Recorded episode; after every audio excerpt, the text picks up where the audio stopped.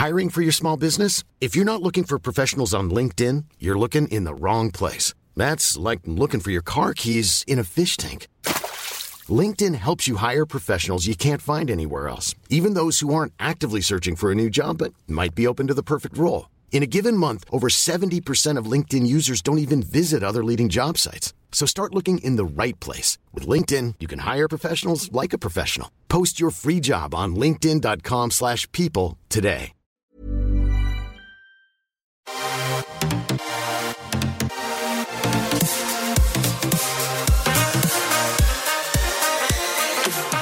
Hello.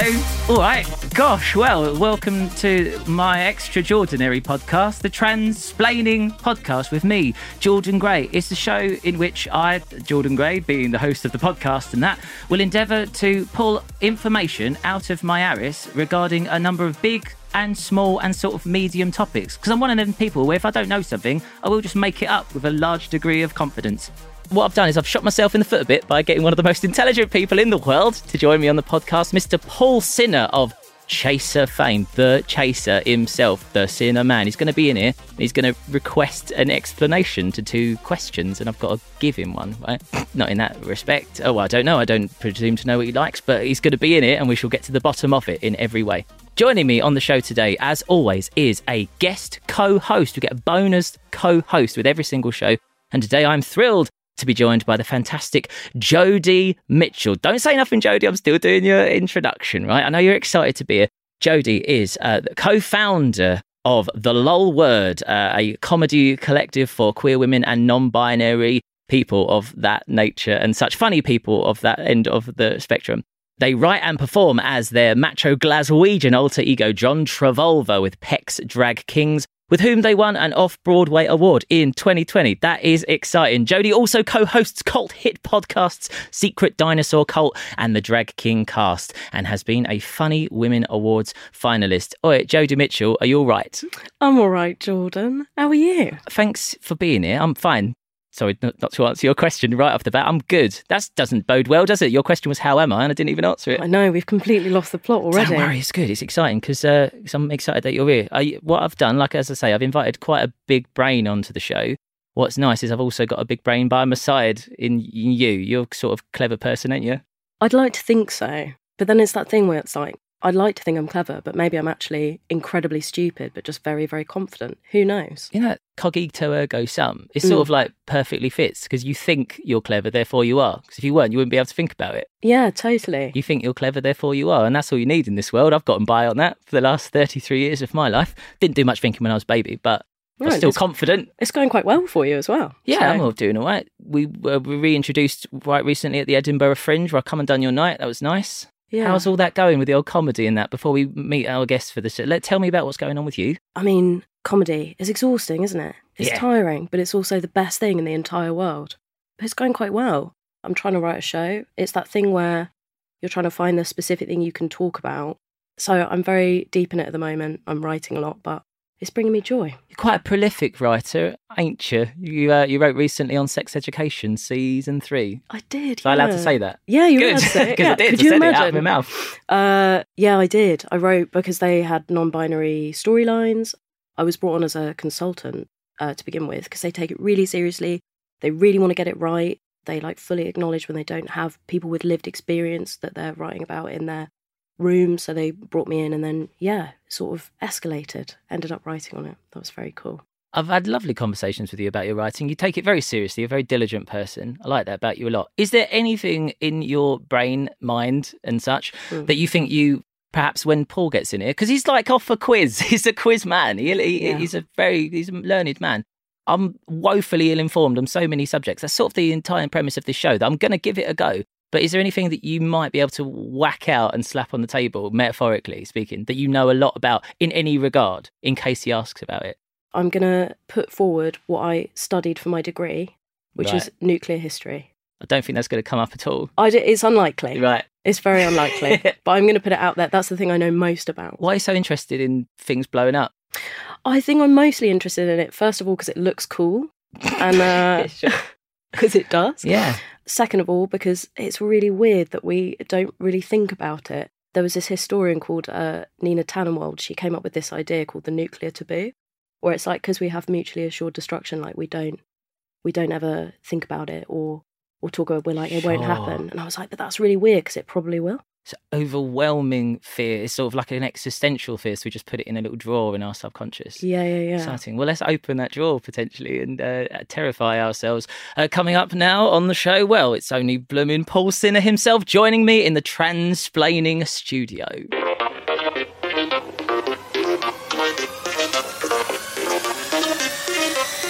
Paul Sinha, everyone that's in the room, which is me and Jodie. Paul, thank you so much for joining us on this podcast. A pleasure uh, meeting the two J's themselves. Uh, Oh, that's what we go out as. Paul, this is a it's a real treat for me. You've been you've been a right bloody legend in my life of late. You've been so sweet to me. We met at the Edinburgh Fringe, and you come to see my show. And I was lucky enough to see your show, wasn't I? What a what a mind blowing experience that was. As someone who can barely play the piano, talking about yourself, not, not yeah, me. yeah, yeah. That's that was definitely me. I was talking about there. That's fair. That's fair. I don't think you've got any uh, what can I say room for doubt as to your ability on that old piano. I'll do my bloody best. Did you hear what Paul Sinha just said? Then that was good at my Edinburgh show, Jodie. The piano bit. Yeah, well, it's, Yeah. I think it was implied that he meant overall the experience. Oh great. my, yeah. But it's very kind of you. And then you've obligingly joined us on this podcast where we ask intelligent people, learned people, such as yourself, uh, things that they might like explaining a big question and then a small question. And I shall pull an explanation for you right out of my backside because that's what I do. Um, I had a question for you. You must get asked a million chaser related questions. I'm not going to ask you a question you've heard before, hopefully. Are you familiar with the dual meaning of the chaser term as a chaser yourself? Are you familiar with the meaning of the word chaser as it pertains to the transgender community?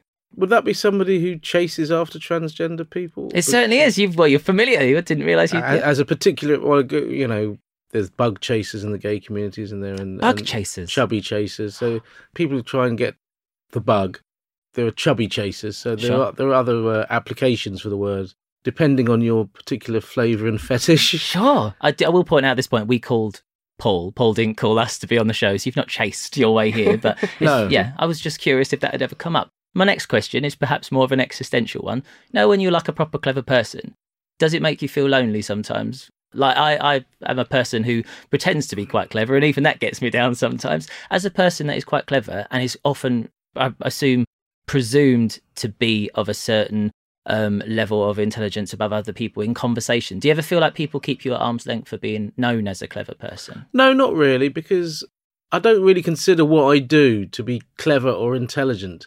The chase is is a parlor game. It's it's it's the knowledge of facts without any application or understanding or any any evidence that you might actually understand any of the facts. I think quizzing is very much a parlor game. It's a lot of there's a lot of stuff I know that I couldn't apply in any situation whatsoever. Uh, the names of US vice presidents, for instance. I mean, I wouldn't necessarily know who they were or what they did or what their politics were. But Sure. through some sort of weird linking word game, I might be able to remember which vice president went with which president. It's Nice. a parlor game. So I don't consider, I don't elevate myself. No, I wouldn't presume that you would. And I'm not going to say that everybody I meet has areas of intelligence and expertise that are beyond me, because you do meet some absolute idiots in every. some people who are absolute idiots in, in, in a very universal way. Right. But I would say that 95% of people have an area of expertise or understanding or knowledge that I just don't have. And so putting yourself on a pedestal is just not what I do.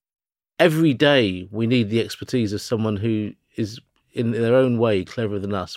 My, my boiler's on the blink at the moment, sure. and the person who needs to fix it on fr- uh, in a few days is not going to be able to name the Stuart kings and queens in order, but he is going to be able to diagnose what's wrong with my boiler and sort it out in a matter of minutes. So we're, we're, we're always dependent on people that aren't necessarily known for flamboyant displays of intelligence. Well, I mean, I, I've let's go on. Well, it just all sounded quite clever, what you just said. That's it. You see, you've shot Yeah. yourself in the foot because that was such a clever explanation. It's only exacerbated the situation. You've put, you put yourself on a pedestal there, Paul.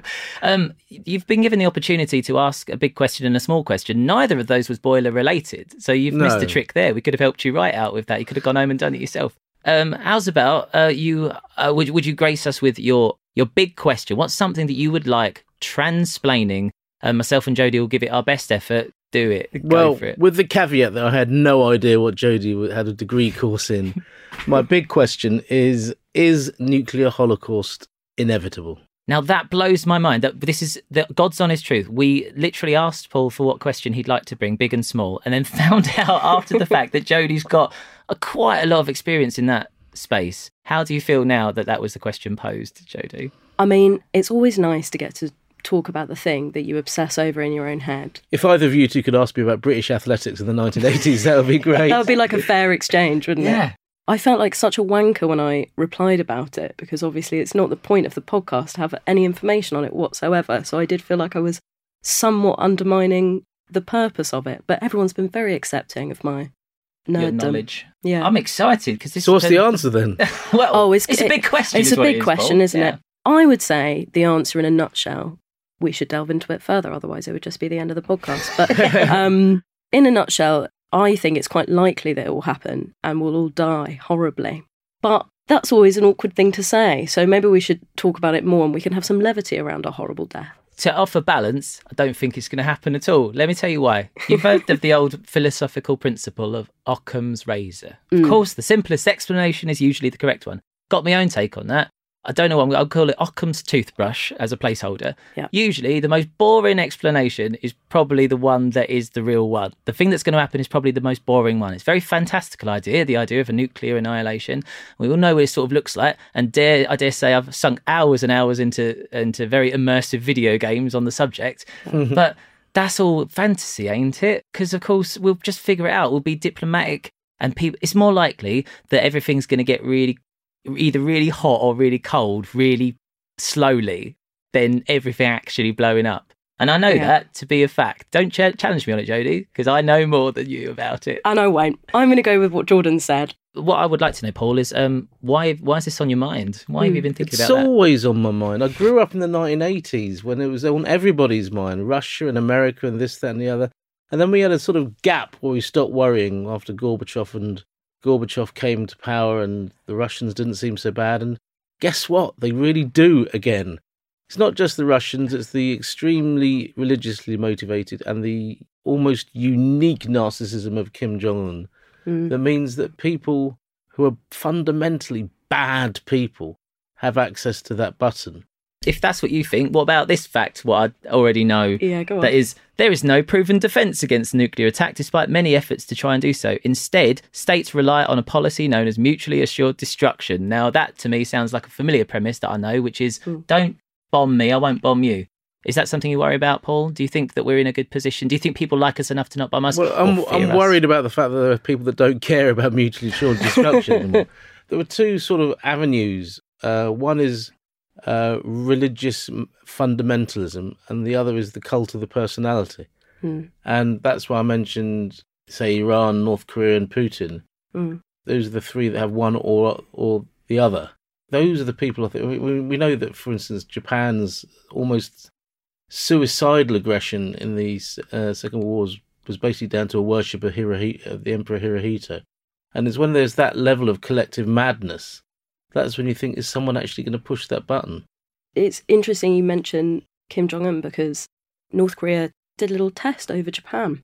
And the last time they did that, uh, it was because they were about to do a nuclear test. They tested like a non nuclear missile and then they did a nuclear test a bit after. And Japan really freaked out. They had to like notify citizens to take cover because they didn't know whether it was a test that was going to go over Japan and into the ocean or North Korea were actually bombing them. So, who are the big players, Jodie? Because I know.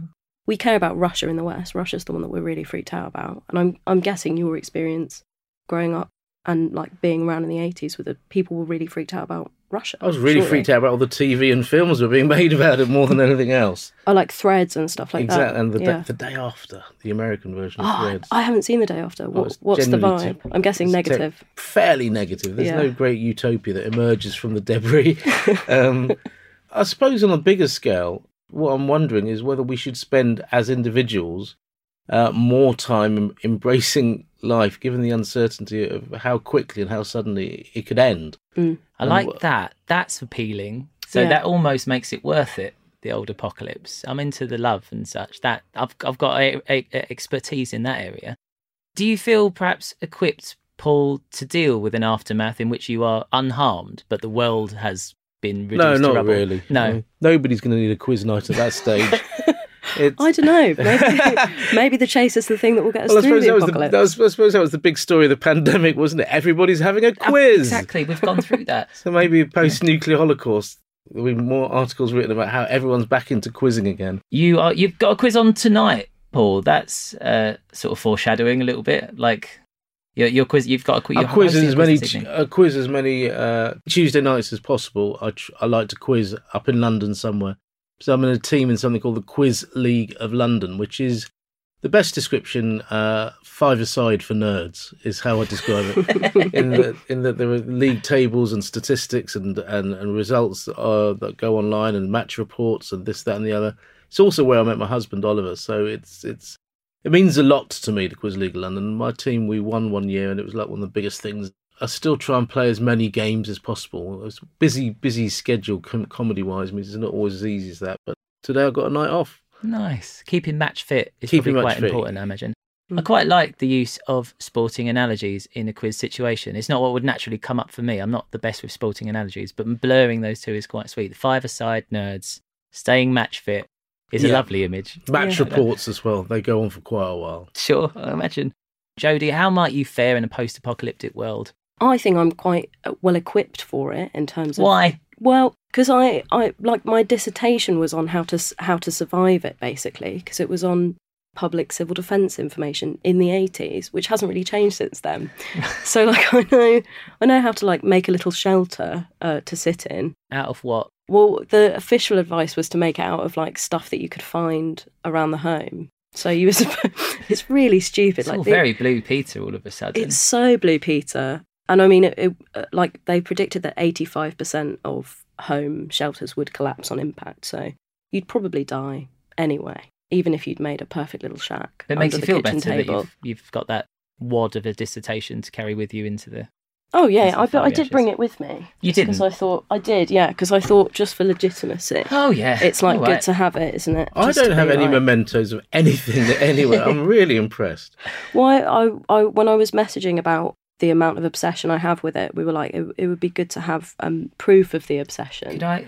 Please, right? please. So this didn't make quite the wad that I thought it would do when you hit the No, table. So it's I'm only a the pages 12,000. just in case. It's Yeah, only yeah, yeah. twelve thousand words in it. It's only a little twelve thousand. There's all sorts of words in here about the apocalypse. Paul, do you feel that we're getting anywhere close to an explanation that that you're happy with? Because we don't want anyone leaving feeling like we haven't answered Well, their question. happy's a very strong word given the subject matter. I, I think happy might be a bit too strong, but I'm interested. JD fundamentally agrees that Yeah. it's likely. Well, do you feel it's likely? Have you come I into feel this like that it's gonna likely. I think that the, in, insanity uh, in the he- in the brains of people in power is, Mm. is is greater than it's ever been. Yeah, And I think that the way that uh, the history of mankind has operated is that these wars get bigger and bigger and bigger, and so many wars have been at the behest of one insane person.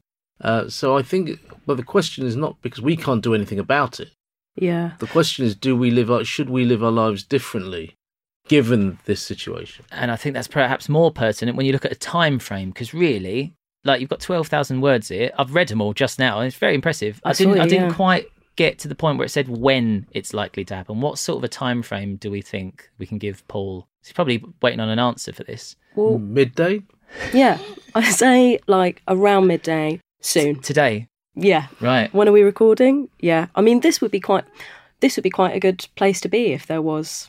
I almost wouldn't this mind. close if It took was- quite a long time to open the two doors into the studio. Yeah. which is a good sign for a bunker. I Yeah. mean, we're in Yeah. quite a safe space that it took us that long to get in here. Raiders can have a right old go of it. Yeah, we should get more coffee in. It, it, by the way, uh, apropos of this subject, Mm. the day that the Queen passed away, the first rumours that something was up was when somebody walked into the House of Commons and gave some politicians during Prime Minister's Question Time a piece of paper with some information on it, and they went white with worry. Mm. And there was speculation on Twitter that this was either the Queen's health or Putin was about to nuke us.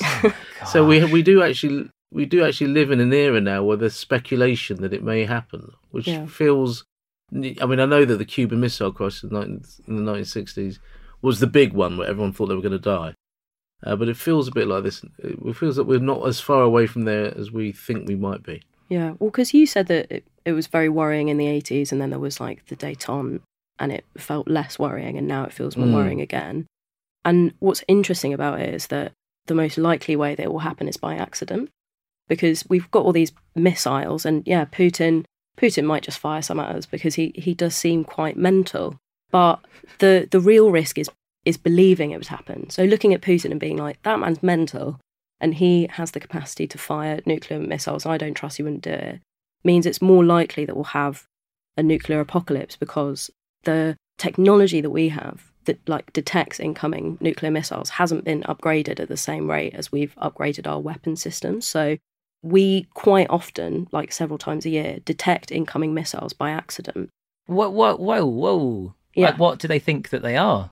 Well, when we're in a period of not thinking anyone will fire at us, we usually turn off the machine and turn it back on again. That's how we know that they're not happening. Brilliant. But when you believe that it could be happening, you're more likely to fire because you, you don't want to be hit while your nuclear missiles are still here because they'll explode as well and that'll be Yeah. even worse. That's, Embarrassing. That's two nuclear explosions. Yeah, terrible embarrassment. An apocalypse of embarrassment is something I could definitely believe that the human race is capable of. Paul, your big question is. Uh, I well, I imagine it, perplex- it, it certainly perplexed me at first, but I think I've come to a conclusion that Mm. the nuclear apocalypse is a thing that may or may not happen at some point, probably not soon or later. And but thank you, Jodie Mitchell, for pitching in with those little tidbits of information. I just wanted to, to play around with some made up facts, That's nice. Of you just to devil's so. advocate your greater knowledge. Thanks for advocating devilishly. Uh, and now we'll be moving on to uh, audience questions, listeners' questions.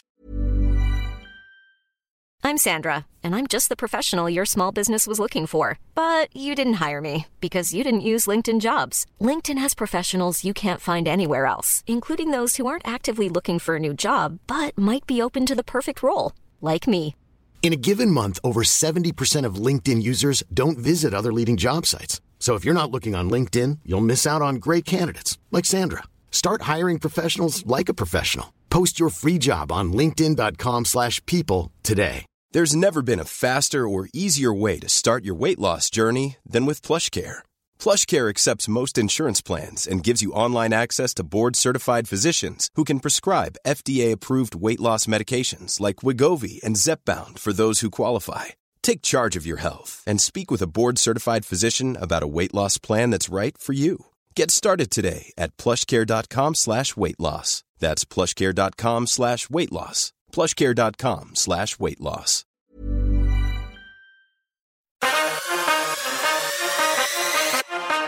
Listeners' questions, audience questions. Got some doozies. We'll treat this as a quick fire experiment, and if we meander, so be it, because some of these things might require more explanation than others. Let's begin with at Twitter 90s. Why do you sometimes get a little shiver after you pee? See, I, I like the idea that that's one of those things where this person has committed to a public forum something they believe to be ubiquitous, but actually is just specific to them. I can't remember shivering after I've peed out of fear, out of thermo, anything. I, I mean, I'm I'm 52 and I've got Parkinson's disease, so mostly it's because I, I look at how much of the floor I've just hit. sure, for so many reasons. Um, okay, well, that's po- possibly an explanation uh, that But would apply to. But the, the temperature of the urine as it comes out is warm, so you actually lost, but you actually you actually overall losing body heat. It's, it's as simple as that. That does make sense. I was going to go with it's the ghost of the wee walking over your grave. Hey, But yours is more of the wee? scientific. Yeah, because it's the wee's gone now, isn't it? oh, it's died. Yeah. It's past. It is no more. It's yeah, an ex-wee. It's flushed away. Tom Johnson, how do you fix a thermostat on a 1964 Hillman Imp? Yeah, that is pretty specific, but I do obviously know a lot about it. Yeah. Um, just want to check Hill, Hillman Imp. It, Hillman Imp is one of the things that you might bump into in a game of Dungeons and Dragons, as far as I'm concerned. yeah, yeah, yeah. I assumed so. I'd say spit on it. Paul, any advance? Uh, I can't sort out my own boiler. I'm not going to sort out the thermostat on a fictional car from the 1950s or 60s. Tom, my advice is ask a grown up. Uh, our mutual friend Vic Slayton, do some people have legitimately bigger eyeballs than others, or is it just the position on your face that makes some people look like crabs while others look like Disney princesses? So I'm guessing that the question is are eyes actually different sized, or is it just the position? What I've done is I've repeated the question in a less uh, in, in a less mellifluous way. I found it more accessible. Yeah, that's the word I was good, looking yeah. for. Do people have different size eyes? But is it true that babies' eyes are as big when they're born as they are when they're not born and grown up? Paul? I don't know. No, I, I heard someone tell me once it's about seventy percent. That of the eye size. Yeah, it's supposed to make you want to look after them, right? They're big, they're big eyes. That they've got eyes. yeah, If a baby comes out with eyes, anything with eyes, I want to look after it. yeah, Yeah. like oh, I should look after that. That's a Oh, good I don't want it to see the horrors of the world. Yeah, anything with Ev- eyes. Everyone's got different sized eyeballs. It's just the way it is. We've all got different sized everything. But there are certain disease processes that make your eyeballs uh, more prominent, in particular hy- hyperthyroidism, high levels of uh, thyroid hormone. Swell uh, the eyeballs. Yeah, well, of. they make them more prominent. Uh, it's Ah. called ex- exophthalmos. It's called.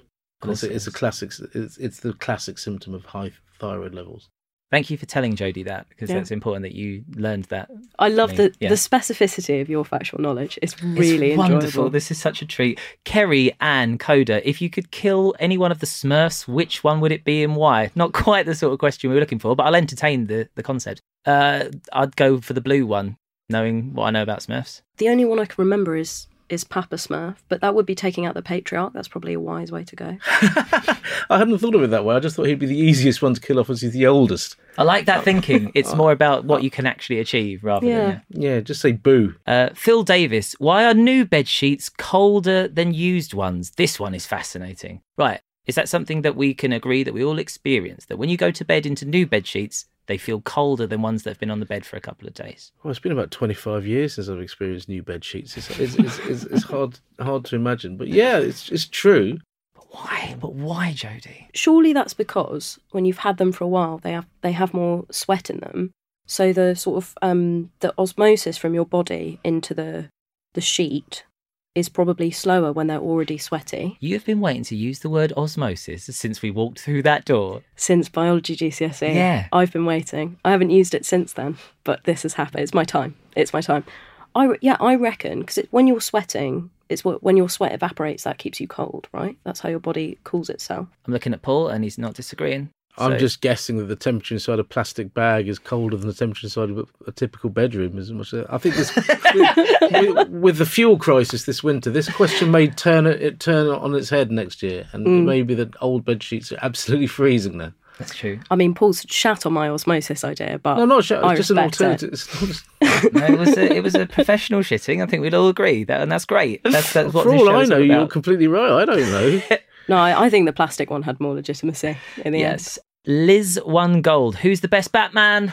I don't know anything about Batman. My favourite's Adam West. Of course it is. I mean, my favourite is the, Yeah. origi- is the original because as a kid, I just didn't realise how campy and innuendo led it was.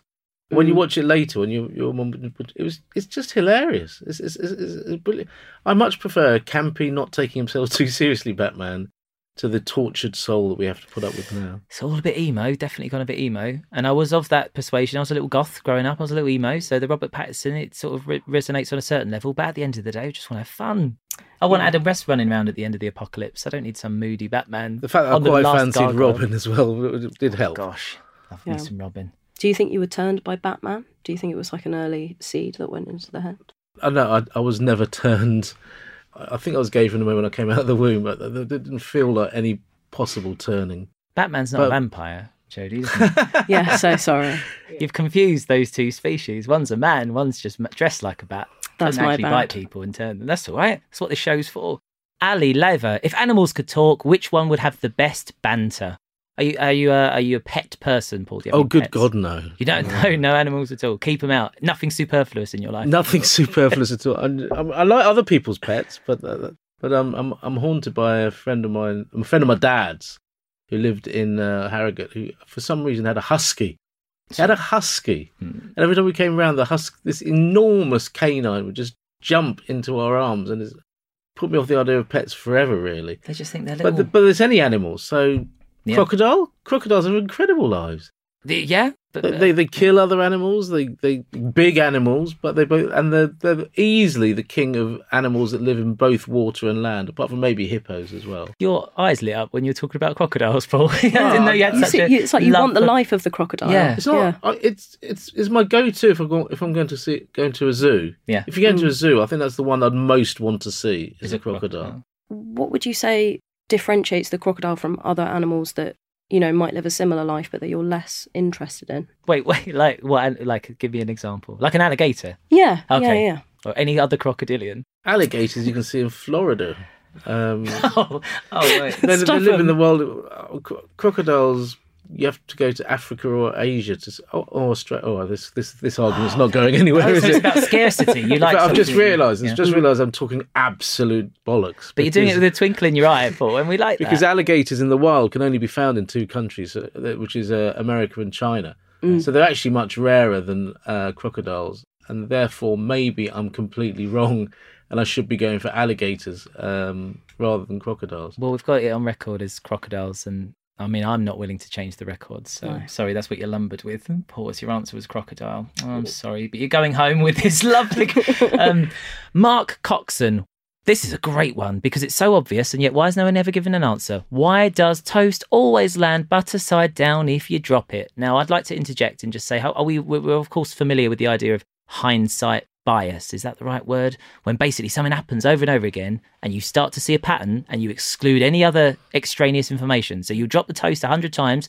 If it lands 50 times butter side down, you basically just ignore the 50 times it didn't. And you go, oh, it's always bloody landing butter side down. So it's not that it does, it's just that we see patterns as humans, don't we? Uh, do you have any experience of uh, in this matter that pertains to, have you dropped a bit of toast and but, butter side down? I just I feel personally attacked by the question because I'm so lactose intolerant. Sure. Even the the mention of butter just feels insulting, upsetting. I feel gassy even hearing it. I'm not the right person for the for the question. Whereas but I love toast, and I've got a progressive neurological oh. disease, and despite the combination of the two, I've never dropped toast. Right. So who is dropping toast 50 times in a row? so your reply is do better. Mark Coxon, do better is the advice. Uh, this is fantastic. Jackie Martin, why are we never satisfied with what we currently have? Is that a position you find yourself in, Paul Sinha? Are you happy, Paul Sinha? I think it's perfectly possible to be satisfied and dissatisfied at the same time. Uh, There's something inherently smug about the concept that you can't do any better than what you're doing. That Sure. that that surely is a negative where you go and yet there's nothing wrong with being happy with with your lot. Wasn't it Charlie Chaplin that said the most terrifying thing I can imagine is to be completely content? I mean, I'm paraphrasing, and it might not be Charlie Chaplin, but someone said it, and I think it's worth sort of exploring the idea that, yeah, surely that, that's horrifying. We're designed to be cold, so we move somewhere warm. We're designed to be hungry, so we move to somewhere where there's food. It's a Mm. part of our evolutionary imperative, isn't it? That we, we want to keep moving and growing, and that's how we meet other versions of ourselves and make little versions, and, and they go on to drop.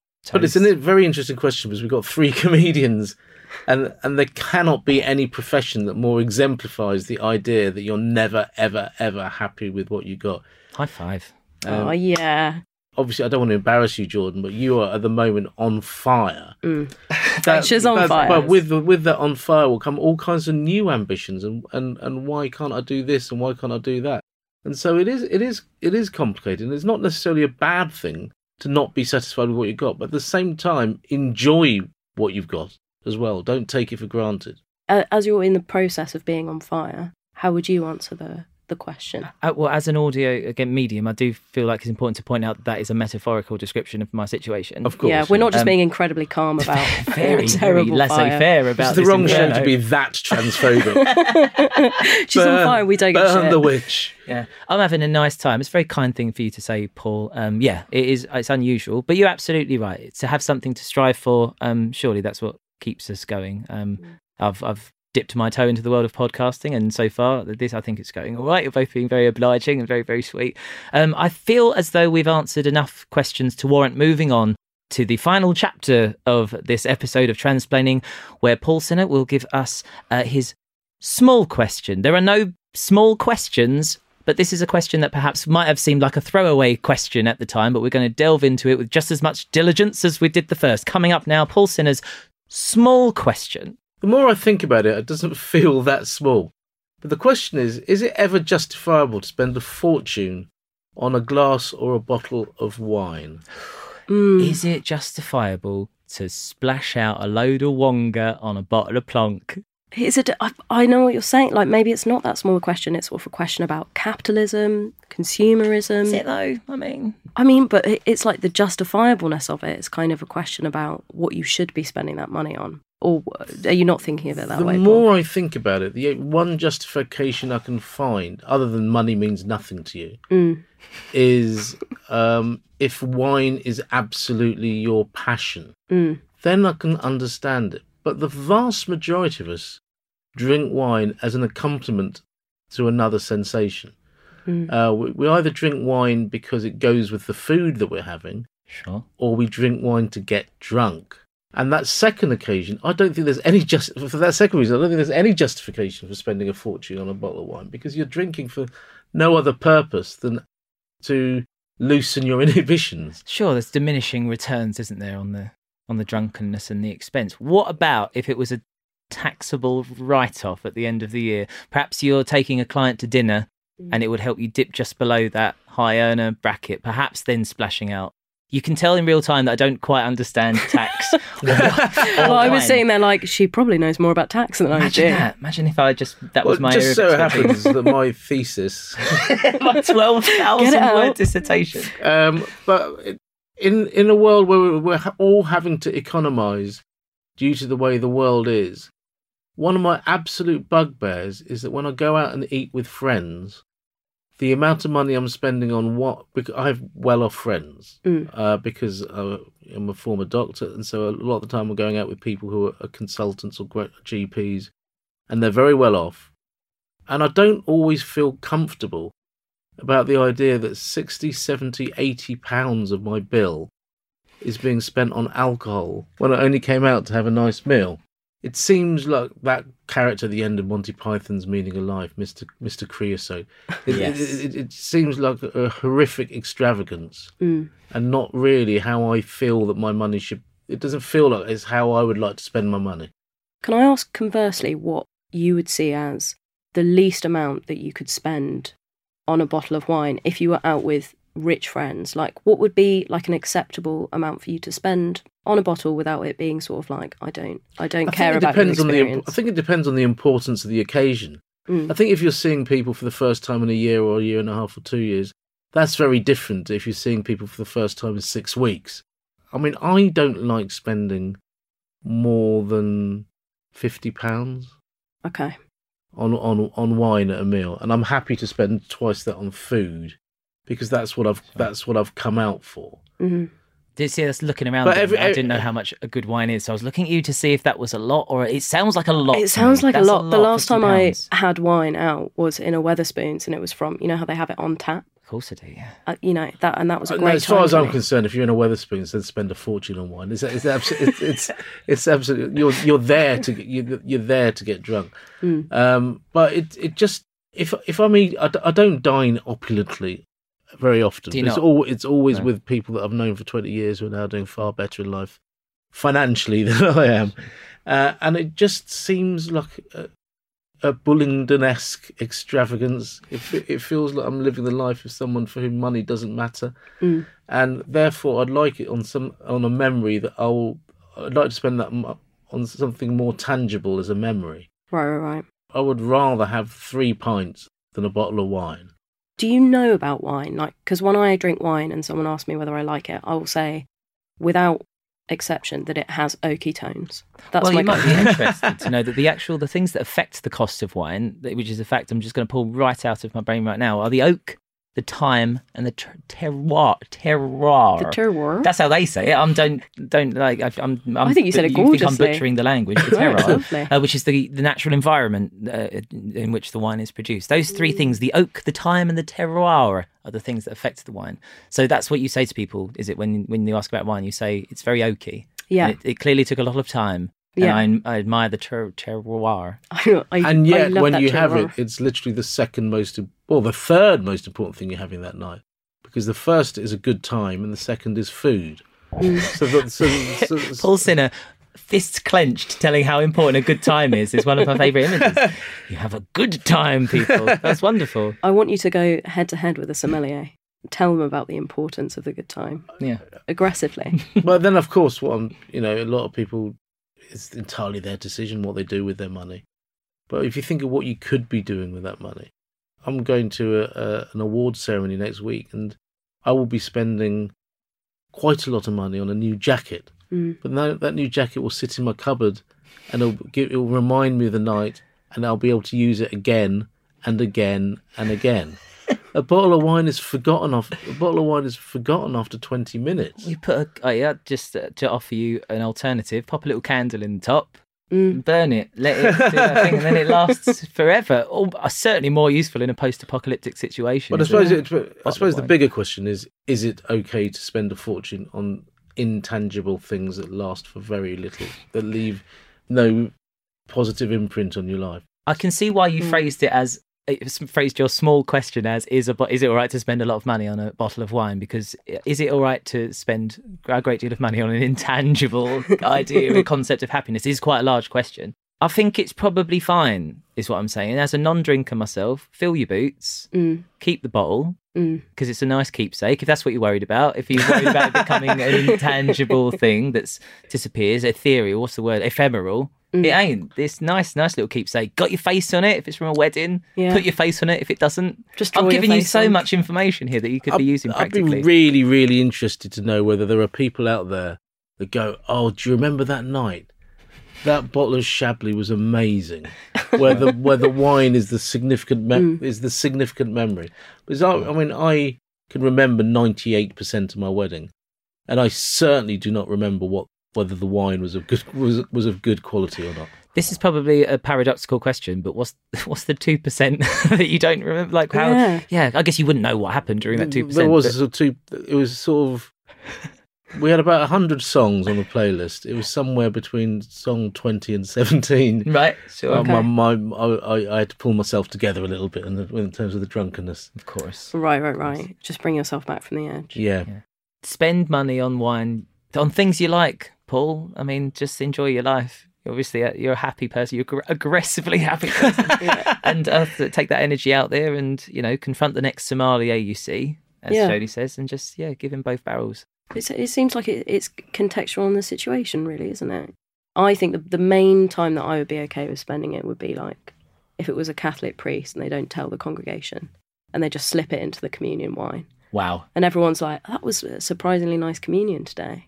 And it lasts ages. i see improving know? the, the, the quality of life of a, of a large group of people all at the same time it's the first time Yeah. a Catholic priest slipping it in has improved the quality of someone's life. quality. Yeah. And we, we should encourage that the reversal of Yeah. the, the norm.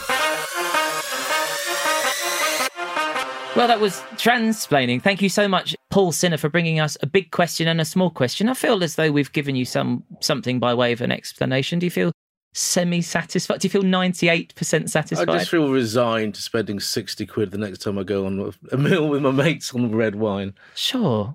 I, I'm just so very grateful for you to be here. Thank you so much for joining us. Jodie Mitchell, thank you so much for being my guest co host and helping me uh, to explain the, the things that Paul Sinha has brought to the table today. How do you feel? Oh, um, thank you so much for having me. It was, it was very fun getting in there, explaining the things, bringing peace and joy to the world. I imagine.